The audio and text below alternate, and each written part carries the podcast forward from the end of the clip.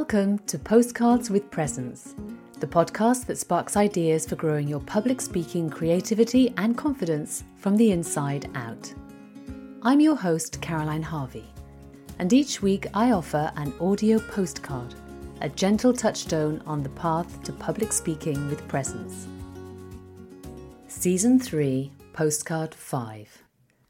Our accent is our asset. I've always loved languages. I've spent much of my adult life speaking a language other than my native English.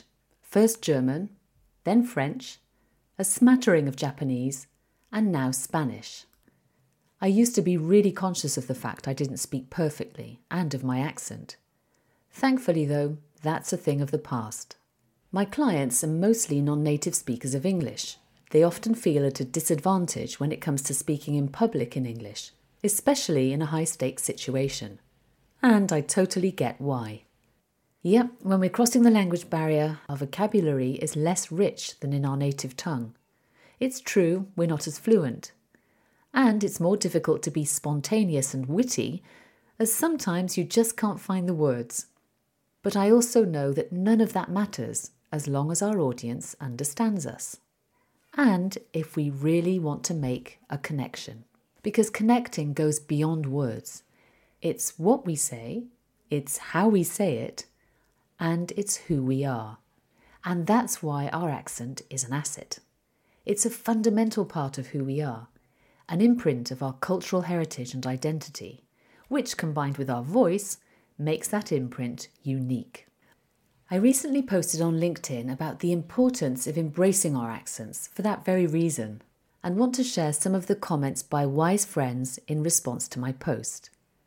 Sue Heatherington, founder of The Art of Quiet Disruption, reminds us that our accents are part of who we are, and the art of communication is fundamentally about connection.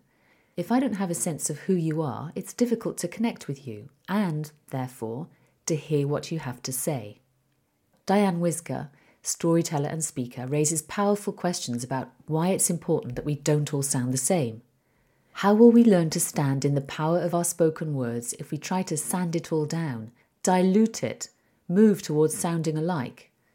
There is clear communication and unclear communication. How can we separate that from accented communication? Yes, it's all about clarity, regardless of accent. As I point out in my post, there are things we can do to ensure our audience gets what we're saying, like preparing really well, practicing pronunciation beforehand, especially of those key words and figures, and speaking slowly.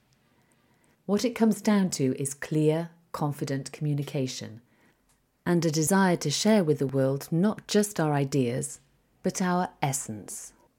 If you'd like to talk more about accents or other aspects of communication, do get in touch via my website, caroline harvey dot me. See you soon.